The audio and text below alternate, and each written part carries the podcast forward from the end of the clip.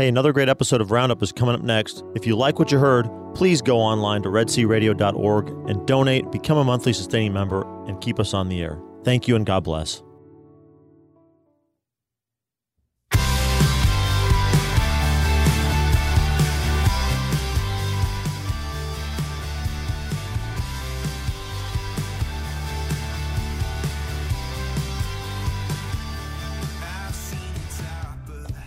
Good morning. It is Wednesday, November 7th, 2018, and this is the Red Sea Roundup. Thank you for joining us. I'm your host, Deacon Mike Bove. Today we will be speaking with Father Albert Haase about his role as spiritual director for the Diocesan Retreat Center at Cedar Break. Our show today was pre recorded, so we won't be able to take any calls for Father Albert. Before we get started with the show, I want to welcome everyone listening to us here on KEDC 88.5 FM, Hearne Bryan College Station, and also welcome our Central Texas listeners at KYAR 98.3 FM, Lorena, Waco. And also uh, hello to our listeners in Palestine at KINF 107.9 FM. As I mentioned, this is a pre recorded segment so we were not able to take any phone calls. I now want to welcome our guest, Father Albert Haase. Father, how are you doing this morning? I am doing fine, and thanks so much, Deacon Mike, for having me on your show and being being able to talk about both what God has done for me in my life, but also what's going on here at Cedar Break.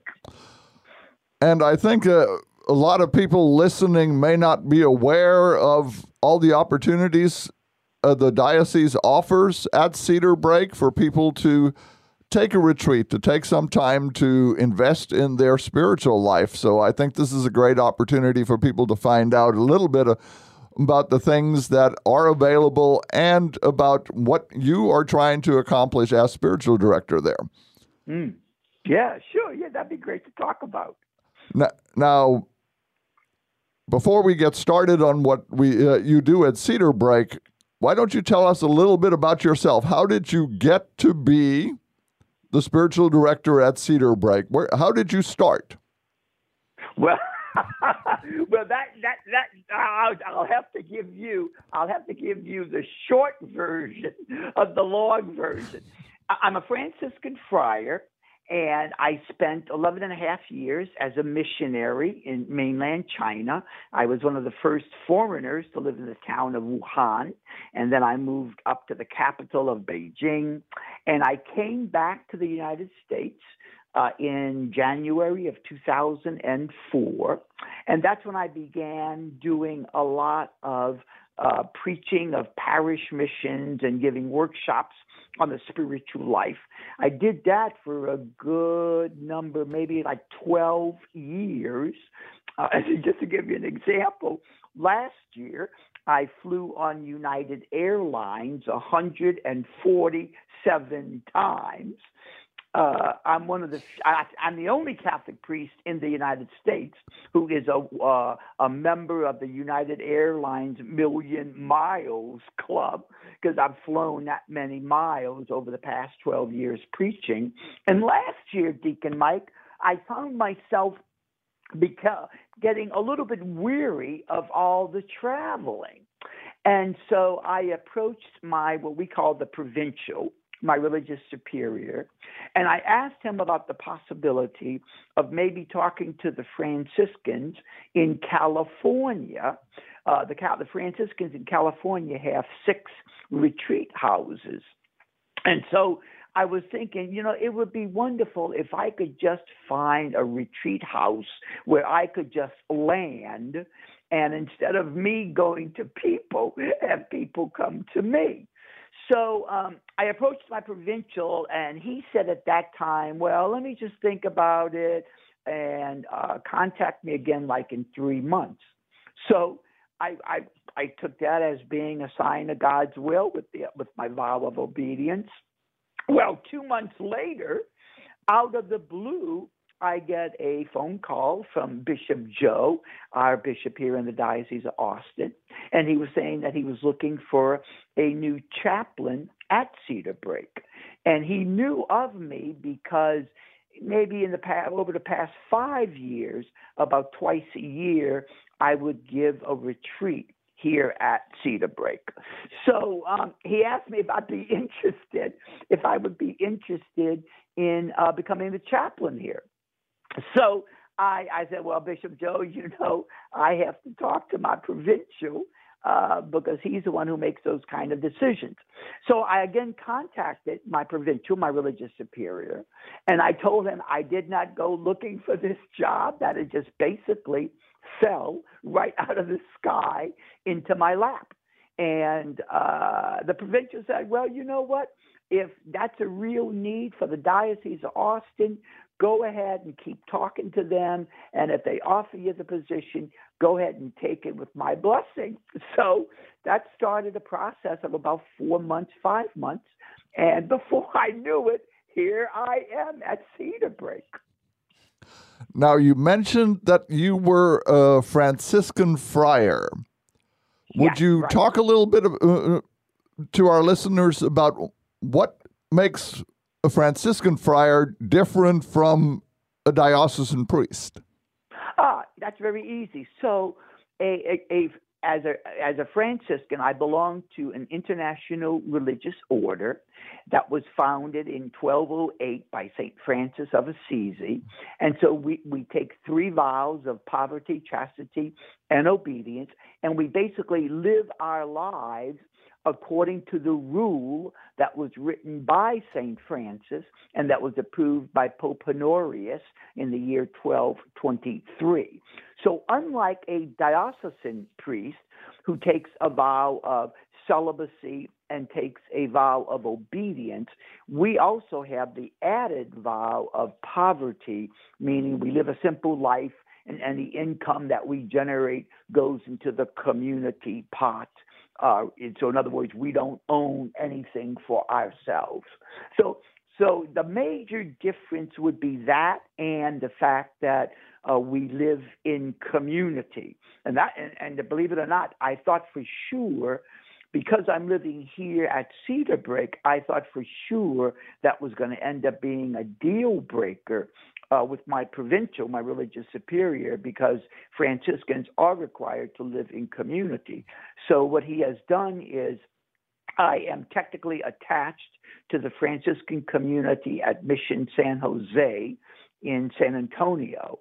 And twice a month, I go down there for community meetings and just to stay in touch with the community. Now, those people that have met you have noticed that you also dress distinctively. You look an awful lot like the statues of St. Anthony we have in our par- home parish. well, yes, that, that's because as Franciscans, we wear what is called a habit. And so it is, um, it's a modified habit from the one that was worn by St. Francis. And usually you can tell that someone is a Franciscan because not only by their habit, but what is really unique to Franciscans is instead of wearing a belt, we wear a white cord that has three knots in it, and those three knots symbolize the three vows of poverty, chastity, and obedience. So you can always tell when you see someone dressed in a distinctive religious garb, what we call a habit. And if they are wearing a cord with three knots, then you can bet your money, you can be 99.999% positive that you are looking at a Franciscan. Quickly, would you tell us the difference between a friar and a monk? Oh, sure, easy. Monks are people who are attached to a monastery, and a friar is someone who is not attached to a monastery. In other words, friars, monks live in monasteries, friars live in friaries, but a friar does not take vow, a vow to live in a specific location for the rest of his life as a for instance a benedictine monk would always live his life attached to a certain monastery or a trappist monk who would live in the same physical monastery for his entire life So they take what we call a vow of stability while we don't have that vow. Now, when you were discerning the priesthood, what drew oh, yeah. you to the Franciscans? well, you're going to be very, very disappointed in hearing this story because I, all of my life, all of my my mother always tells told the story. She told me this on the day of my ordination. My mother pulled me aside on the day of my ordination and said, "I knew you were going to become a priest." And I said, Mama, how on earth did you know that? And she said, Well, you were born on April 7th, 1955. And that was that was actually Holy Thursday of 1955, the day when the when the uh, church celebrates the priesthood. And she said, You came out of my womb, and the doctor slapped your bare bottom, you screamed, and you said, Let us begin in the name of the Father and the Son and the Holy Spirit. so I, all of my life, I don't remember not wanting to be a priest, not wanting to be a Franciscan, and not wanting to be a missionary to mainland China. And growing up in New Orleans, my older sister is a Poor Clare nun, and so there were all oftentimes a lot of the Franciscans when they would visit the Poor Clare Monastery, which is also a, which is a community of nuns founded by uh, Saint Francis and Saint Clare. Those those Franciscans oftentimes would end up at our house eating my mother's food because my mother was such a good cook. So I was all I always saw these Franciscan friars coming over to the house.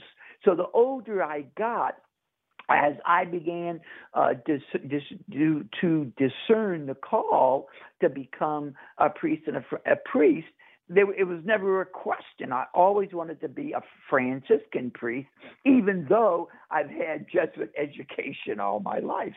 So I, it was just something that has always been a part of I mean, I, as I said before, I can never not remember not wanting to be a Franciscan or a priest.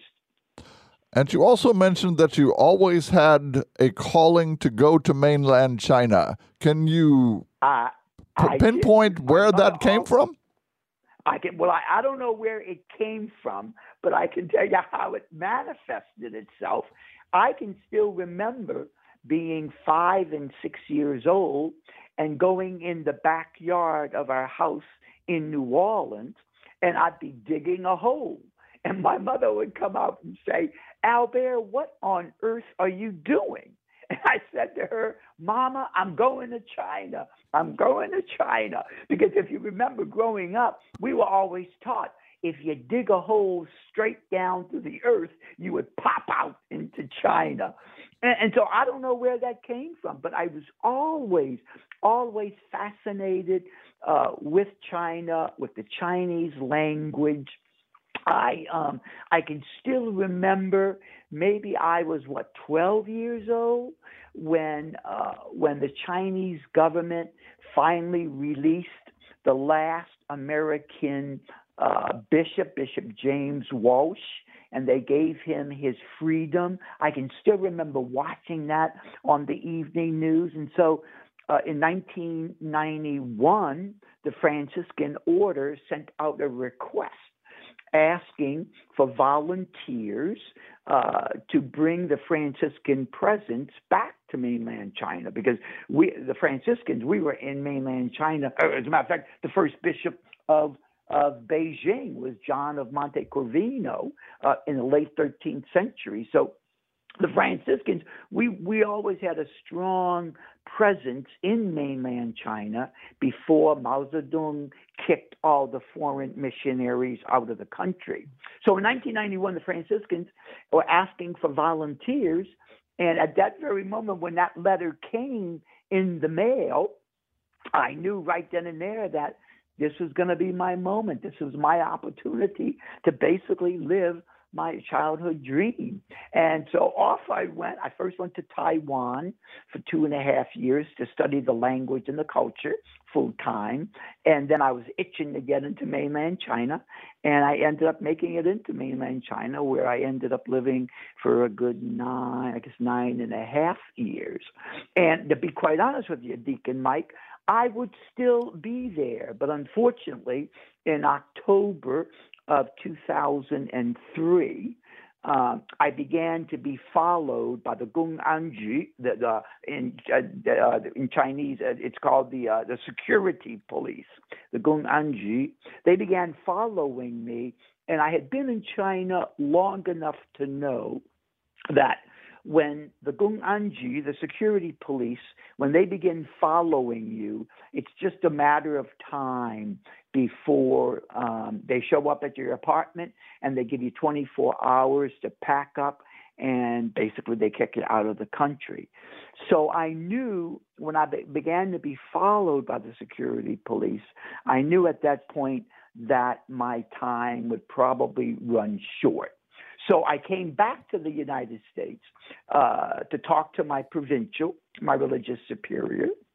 And in the process of having that talk and through prayer and discernment, we decided, you know what, it's probably best for me simply to return home. And so I did. We're talking to Father Albert Haase, uh, Franciscan friar, who's now the spiritual director for the Diocesan Retreat Center at Cedar Break. Father Albert, what stands out most about your time in China? Oh, wow. I oh, what stands out the most? Well, one thing, one thing that I came, when I came back home, I did develop a real appreciation for our gift of freedom. You know, in mainland China, the average Chinese person does not have freedom of movement. For mm-hmm. instance, if I live in Shanghai, if I'm Chinese and I live in Shanghai, I just can't pick up and go and move to Beijing. I've got to get permission from the government to change my residence. So one thing that I came back when I when I came back and the more I settled into life back in the states, I came to a deeper and deeper appreciation for our gift of freedom, for better or for worse. Because, you know, there are some disadvantages, if I could put it that way, with regards to our freedom. For instance, Chinese, China is probably one of the safest places to live. It's very rare in mainland China that you hear of any kind of murders on the street. And that's because the Chinese do not have the freedom to own weapons. And so, you know, it, I, I used to always tell people it's one of the safest places on the planet to live. Uh, and yet you come back to the United States and you see how all of this violence that we continually have based because of, of our freedom to be able to own handguns, for instance. So freedom has its advantages and its disadvantages.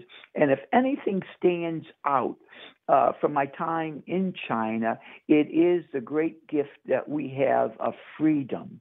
The other thing that stands out to, uh, for me is the amount of suffering that the Chinese Catholics have endured, especially during that uh, reign of terror called the Wenhua Dageming, the uh, the Cultural Revolution, that was started by Chairman Mao Zedong. Uh, be, and, and, and so uh, Catholics literally had to go underground and hide their faith. And yet, when Deng Xiaoping became chairman of China, and he began to allow uh, some loose forms of religious freedom, interestingly enough, there were more Catholics then than there had been when the uh, Cultural Revolution began. So that says to me that even though the Catholics were suppressed and they had to go into the closet, into hiding, they still passed on the faith to their children because when they were able to come out of the closet and begin to freely worship again, there were actually more Catholics than there had been at the beginning of the Cultural Revolution. So it just gives you a, gives me a deeper appreciation uh, for the faith and how people who are really committed to the faith don't hesitate to pass it on, even at great personal risk. We're going to have to take a short break and we'll be right back talking with Father Albert Haase. I'll see you on the other side of the break.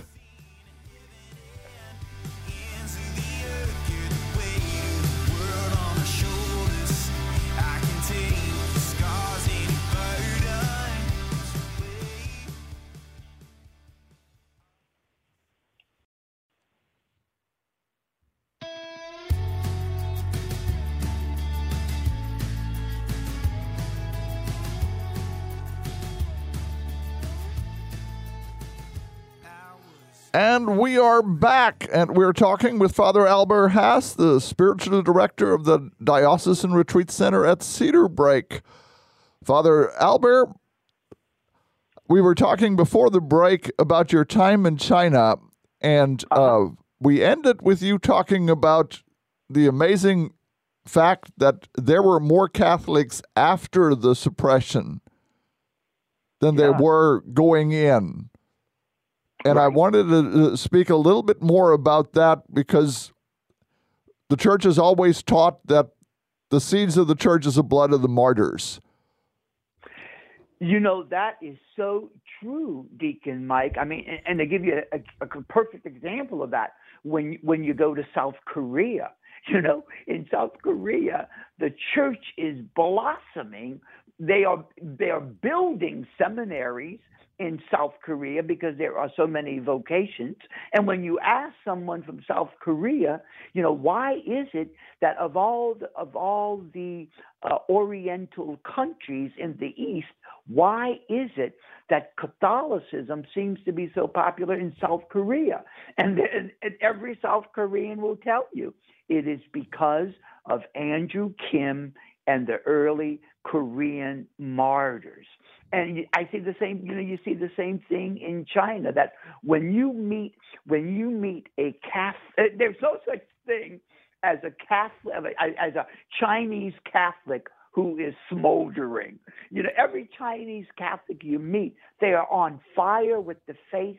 They don't hesitate to tell you they are Catholic. They're proud to be Catholic, uh, and they they they evangel. They just have this natural way of evangelizing their friends.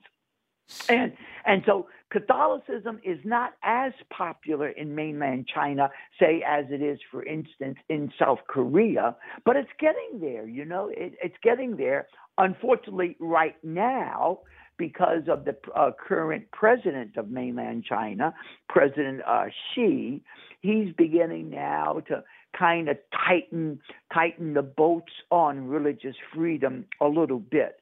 Um, and so I'm I, I I really try to keep abreast just to watch what's going on if he's going to uh, perhaps suppress uh, re- uh, religion again, as Mao Zedong had done, or if he's just going to tightly control it. But it's a, it's amazing how, you know, sometimes I've said to myself, maybe right now because of the current sexual abuse crisis going on here in America with the Catholic Church, this might be our moment of martyrdom to help people become re-energized in their faith and in being proud to be a Roman Catholic. Which seems a little contradictory, but I think you're onto something. The fact that Oh. crises do tend to make us reflect on what is really important. Well, you know, Deacon Mike, this is where this is where the Chinese language is extraordinarily helpful because in Chinese, when the, the word crisis, it, it consists of two words. The first word meaning danger, problem, crisis, but then the second word means opportunity. And so every crisis, if we approach it correctly, every crisis can be a real moment of opportunity where a whole new door opens up and we can recommit ourselves to the basics of our faith.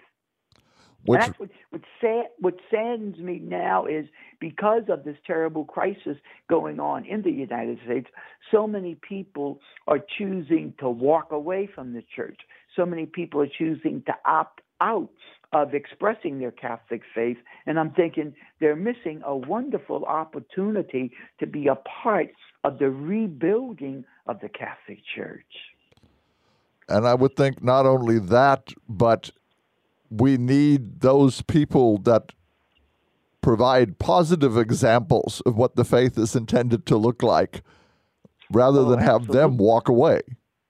Yeah, absolutely. Absolutely, absolutely. Um, because I mean, that's that's how the faith continued when when the, when religion was suppressed in mainland China during the Cultural Revolution. That is precisely how the faith continued because there were people who were not afraid to ma- not only maintain their faith, but at great personal risk to pass it on not only to their children but also to their friends. And I think, you know, this is one of the great, I think, one of the great insights and one of the great challenges of the pontificate of Pope Francis, because he's constantly reminding us that we're not simply our disciples, we are missionary disciples. And so all of us are sent forth to our families, our friends, our workplace to be missionaries of the faith. And this is exactly what the Chinese were doing way back when in the 1960s. And this provides an excellent segue into Cedar Break. If we need to be re energized, if we need to find tools that help us in this, this missionary discipleship, one of the ways we can find that is going on a spiritual retreat. So sure, exactly. Well, I mean, you know, here at Cedar Break, we have a number, a number of interesting programs um, that that people take advantage of all the time. So we we have the the typical weekend retreats, which typically last from Friday night to Saturday noon and, pe- people come. We bring in speakers. Sometimes we, we, the retreat house staff, which is Brian Egan, Bev Collin, and myself. Sometimes we are the presenters. Sometimes we bring in people, and it is amazing the number of people who not only rediscover their faith, but they find their faith strengthened. Um, you know, it's kind of like it's so easy. It's so easy when you're married that you forget sometimes about your spouse. And so oftentimes a, two spouses will get away for a weekend. They'll t- they'll get somebody, you know, to take care of the kids and they go away by themselves and just have a, a romantic weekend by themselves. Well, it's the same thing spiritually, you know, and that's really what a retreat is all about. We unplug, we, we, we disengage from our cell phones, our computers, our iPads, and we just spend the weekend once again focusing on this wonderful relationship that God has graced us with, and that God constantly calls us deeper and deeper and deeper into this relationship with God. And so, one of the things that happens here at Cedar Break is that weekend retreat. But then we also have other programs. We also have uh, we often have programs on Saturdays uh, for Spanish speakers, again, one day retreats. We also have, usually they occur on week Wednesdays. We sometimes will offer a book study on a specific book. For instance, in February, I, I wrote a little book uh, on holiness according to Pope Francis called Practical Holiness Pope Francis as a Spiritual Companion. It's now available for pre order on Amazon. It's going to be published by Paraclete Press. And so in February, we're going to have a one day uh, workshop on a Wednesday focused on the book and how Pope Francis challenges us with his understanding of holiness. We also, beginning in Lent of next year, we're going to start a brand new program. We're calling it the School for Contemplative Living. And that's going to consist of 18 Wednesdays. Uh, we divided them up into what we call six week semesters, and each semester will consist of six Wednesday presentations. And each semester is a standalone, independent six weeks, so you don't have to necessarily take the first one uh, in order to appreciate the second, or you don't have to necessarily have taken the first one in order to take the second or the third one. And what we're going to do that that whole pro that new program, the School for Contemplative Living, that whole new program is just to help people to deepen their own spiritual lives. And so we'll be talking about the history of Christian spirituality. We'll be talking about some of the great prayer practices that our Catholic tradition offers us. We'll talk about some of the great spiritual traditions like the Benedictines, the Franciscans, the Dominicans, the Jesuits. So it's going to be kind of like a whole deepening, helping people to deepen their own life with God. And then another thing that we've been offering for the past year and a half now is we call it Cedar Break on the Road and that's when we go into a parish, usually, or to an area of the diocese, usually on a Tuesday, and uh, we offer a one day kind of day of recollection. And so we've done that now. We've done it twice in Waco. Uh, we did it last month in Marble Falls. We also did it last month in your neck of the woods in Bryan at St. Joseph's Church, and we're going to continue this. So we have a lot of things going on uh, here at Cedar Break, all with the one goal in mind, which is our motto, and that is to help people encounter Christ. And so we try to design programs, either their day programs, weekend programs, all in with the goal of helping people not only to encounter Christ, but also to deepen their relationship with Christ. I really like the emphasis on contemplation because it, our world seems to be much more reactive than reflective. we respond to stimuli. We don't take time to analyze, to look at ourselves and see why we're responding in certain ways. And I think programs like those at Cedar Break provide an opportunity for us to just take a moment to breathe and to think about you, you know, how we respond. Yeah, I mean, you know, when you when you think about it, Deacon Mike, I mean, there there there are three spiritual challenges that really are countercultural, and these three spiritual challenges are something that we consistently work on in our programs here at at Cedar Break in the Diocese of Austin, and that is we need to take time for silence solitude and stillness. And in a world that is obsessed with Facebook and Twitter, in a world that is filled with noise, and in a world that so oftentimes has violence associated with members of gangs, solitude, silence, and stillness are three countercultural uh, stances that we really try to work on in our programs here at Cedar Break. And I think it's important for all of us to realize that that you know part of being part of being a Catholic and part of being a Christian is we don't buy into the culture. That we really have to take time to be silent, take time to be alone, and to take time to be still in order to see clearly enough where we need to challenge our culture. One of the things that you provide is spiritual direction. Would you talk mm-hmm. a little bit about what exactly spiritual direction is and how it would be beneficial for your average Catholic? Well, yeah. Well, let me, let, we could do talk a whole show on that. but in a nutshell, Deacon Mike, let me first of all say, you know, for the past eight years now, here at Cedar Break, we have been training spiritual directors. As a matter of fact, we have a new uh, new class beginning in January of next year, and it's a two-year program where we train people in the ancient art of spiritual direction.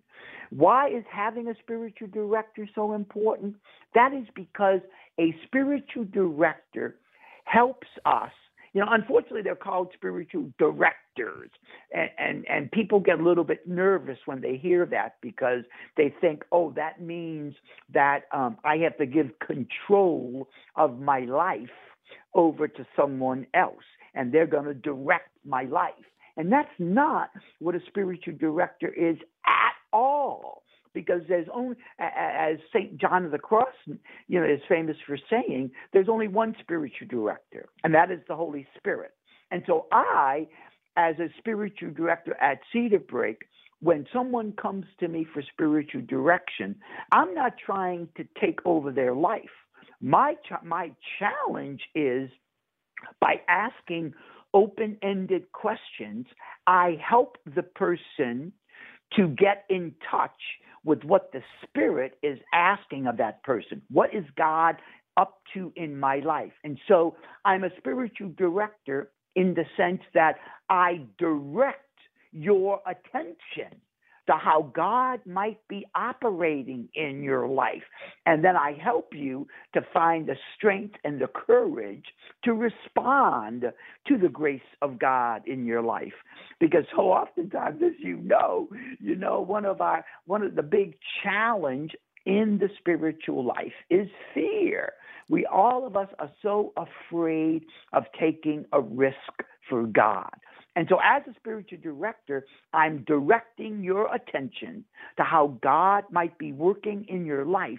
And then I help strategize with you how can you respond to the grace that God is offering you in your present life. As a person considers getting a spiritual director, how do they go about doing that? Where would oh, you find really, resources?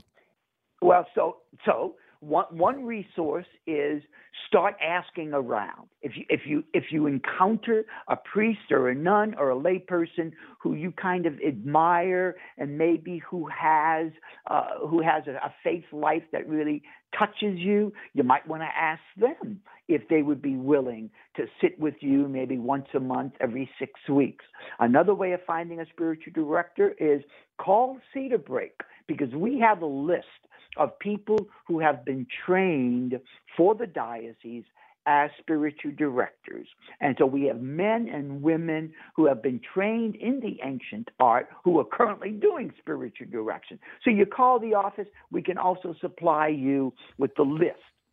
And then and then when, you see the list and you, and you look at where the person lives and whatnot, then what I always suggest to people is interview two or three of them make an appointment with two or three and, and, just talk to them and just see if there is a match um, if, if you feel like you can relate to the person and if you feel like there's a match if you feel like you can relate to this person then you might want to commit to them and ask them, you know, would they be willing to commit maybe just for four sessions at first? And then after those four sessions, then both of you can then reassess whether or not this relationship is working. And the reason why I say four sessions is because it usually takes four sessions for a spiritual director to kind of get a sense of where the person is. And it usually takes four sessions for the person to get a sense of whether or not this person, as my spiritual director, is going to be helpful. So it, you know it sounds more complicated than it really is. A simple phone call to Cedar Break can get you the list of people who have gone through the diocesan program, and then and then you find somebody nearby. Uh, you interview one or two, and the next thing you know, you're off and running. And, and let, let me also say this you know, the real value of having a spiritual director is it forces you once a month, six every six weeks, it forces you to really be not only intentional about your spiritual life, but going back to a word you just used about five minutes ago, it challenges you to reflect on your life, to become reflective and to talk about it. And that, that's so much of what goes on in spiritual direction. It's, it's reflecting, becoming aware of how God's grace is working in my life, and then I talk about it, I articulate it, and then I strategize ways how I'm going to respond to it. So I act on it. And so I always tell people spiritual direction really is about awareness, articulation, and action. I grow in the awareness of what is God up to in my life. I talk about it, I articulate it, and then I respond. I act on it. We're talking to Father Albert Haase, the spiritual director at the Diocesan Retreat Center at Cedar Break. And right now we're talking about spiritual direction. Now, spiritual direction is associated with confession, but it's not the same thing. So, how does regular confession fit into spiritual direction? Well, I know with with the people who who I deal with as spiritual who come to me for spiritual direction, the vast majority of them do not use me as their confessors. So they have somebody different that they go to for the sacrament of reconciliation, for confession. But having said that, I think I have what, maybe two people who also use me as a confessor because sometimes it's it's quite natural that you know you, you might bring something that you're struggling with to your spiritual director. And then, having talked about it for 45 minutes to an hour, having talked about it, it's only natural that you then want to take the next step um, and celebrating God's mercy and God's forgiveness. So, some people do use me as a as a confessor, but the vast majority of them do not because they see spiritual direction as something a little bit different than the sacrament of reconciliation. When uh, someone contemplates becoming a spiritual director, what kind of commitment is required to do this? Well, in, in, in, our Diocese of Austin, the program here at Cedar Break, it's a two year program, and we meet uh, once a month for a Saturday and a Sunday. So it's a two year commitment and it is a commitment of eight weekends each year. So basically, you're talking about 16 weekends. And what you learn in the spiritual direction program as you are trained as a spiritual director, you first of all learn some of the great wisdom that comes from our Catholic spiritual tradition. Because some of the great classics of the history of Christian spirituality they offer us great nuggets of wisdom. So there is a learning component to that. But there's also a component of you reflecting on your own life and coming to discover how God's grace has been working on yourself and then you also learn the practical technique of how to ask open ended questions and how to help someone become more aware of God's grace in their life. And so, so it's partly learning, it's partly reflection, and then it's partly the practicalities of how to sit with someone for for a 15 minute spiritual direction session. And uh, the information for uh, joining the program that's coming up is on the Cedar Break website. It is. It is. If you if you if you look for SDI Spiritual Director Institute. Very good. Um, back to your role as a spiritual director at Cedar Break.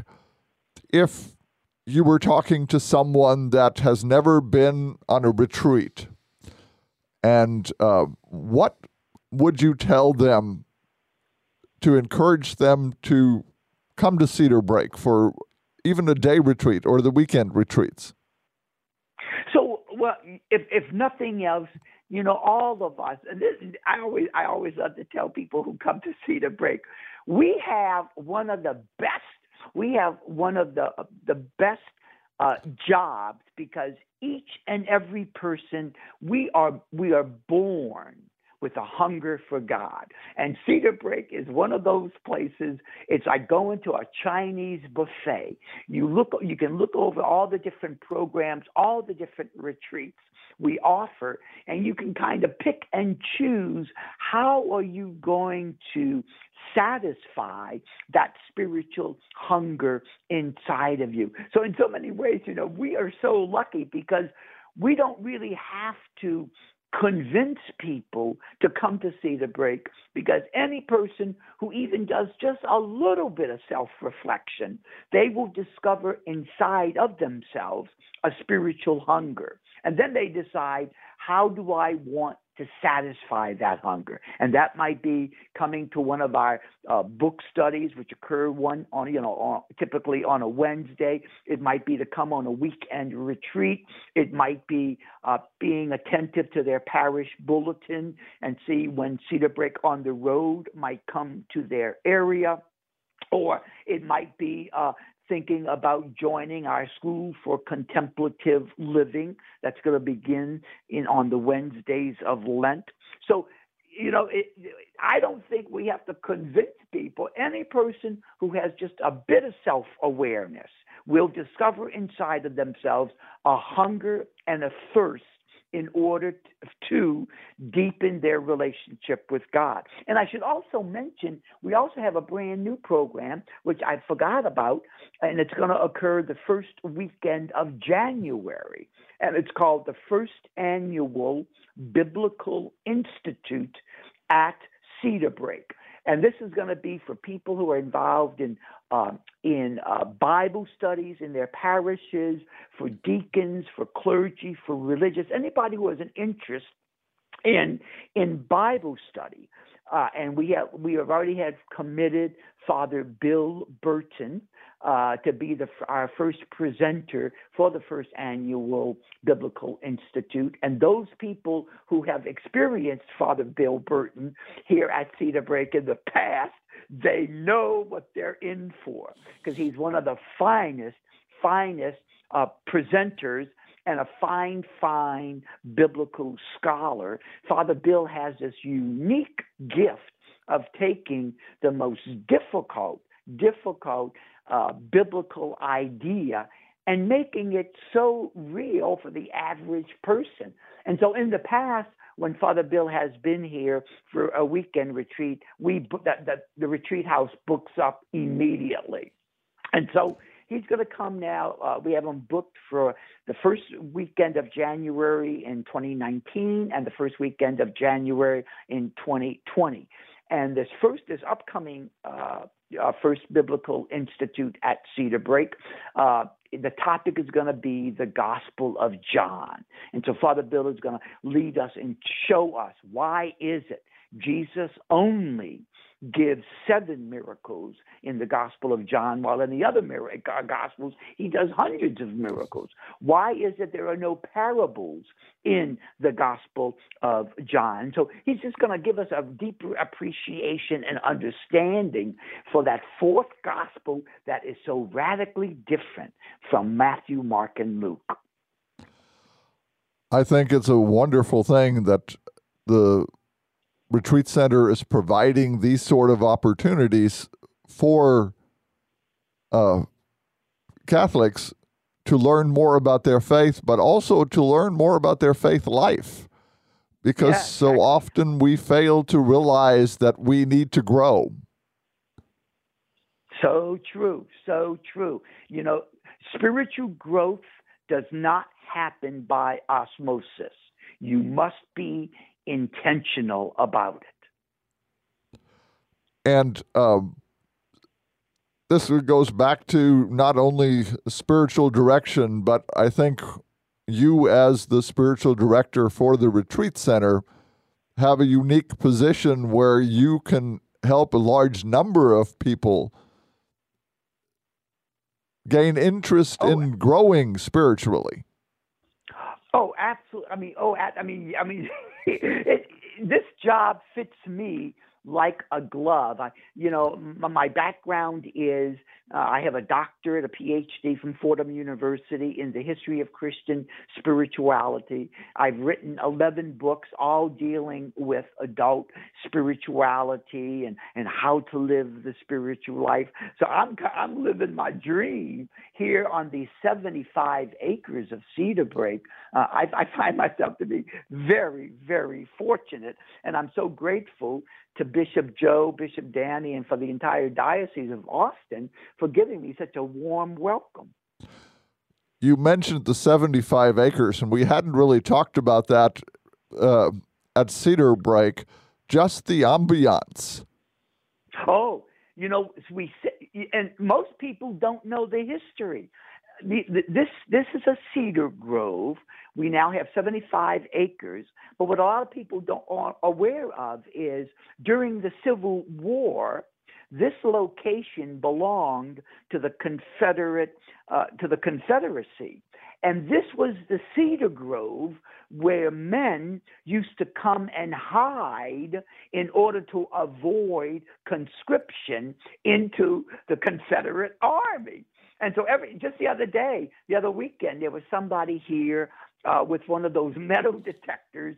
And I asked him what he was doing, and he said, "Well, you know, there, there's a rich Civil War history here at Cedar Break, and he was just seeing if he could find any uh, Civil War artifacts."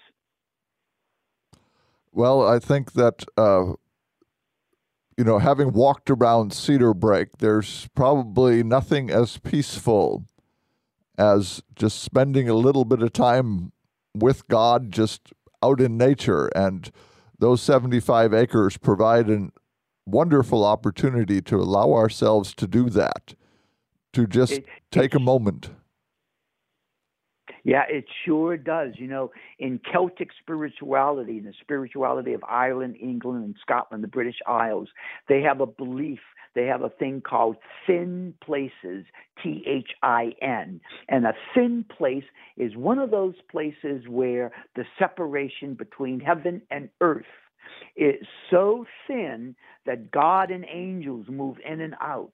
And in Celtic spirituality, one of the thin places is a grove or a forest. And that's exactly what we have here on these 75 acres. We basically live in a cedar grove. And so, how many times have people already told me they come on retreat here and they encounter God, they encounter an angel, they encounter Christ?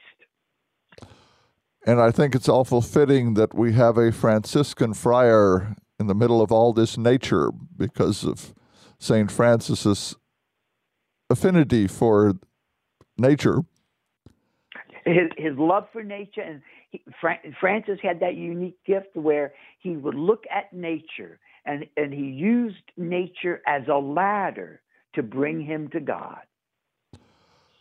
Now we're nearing the end of our uh, discussion here, and um, I want to give you a few moments just to talk about the opportunities at Cedar Break uh, for our uh, listeners and encourage them to take advantage of those. So let me let me just recap then. So first weekend of January, we had the first annual Biblical Institute at Cedar Break. That's going to be a weekend workshop, and it's going to be focused on the Gospel of John, and it's going to be uh, presented by Father Bill Burton. And those those who have, have experienced Father Bill, they know exactly what they're going to be getting. And then in February, we're going to have a uh, Wednesday focused on my latest book, Practical Holiness, Pope Francis as Spiritual Companion. And so we're going to spend the day talking about how to become a saint through the lens of the teachings of Pope Francis. And then beginning in Lent, we have the School for Contemplative Living starting, and that's a six week program on Wednesdays uh, helping people to deepen their the contemplative aspect of their life. And then, of course, we have every weekend we have different retreats, and so people can go on our website and they can see what retreats are being offered on what particular weekends. Thank you, and I would encourage all our listeners to go on the uh, Cedar Break website, find their calendar, and take a look and take advantage of this. It is absolutely wonderful, and it is a great opportunity for us to grow spiritually, and all of us need that, especially when we look around the world and we see all the tension, all the strife, all the discord, and um, we need a little peace. We need a little solitude. We need a little silence in our life, and um, take advantage of that. Uh, Father Albert, I want to thank you very much for being with us. Uh, I have one quick question before I let you go. What's Shen Fu Sure. mean? Shen Fu is the Chinese word for priest. It's also the title father that is used for a Catholic priest. And so in Chinese, my name was He Guan Ya Fu, because you always put the title at the end of the name. Well, Shen Fu, thank you very much for joining us. And My uh, pleasure, Deacon Mike. My pleasure. I want to remind all our listeners that next week Gene Wilhelm will be your host of the Red Sea Roundup. Remember to tune in for that. Until then, when considering the many ways you might share your time, talents, and treasure with the people of God, always round up.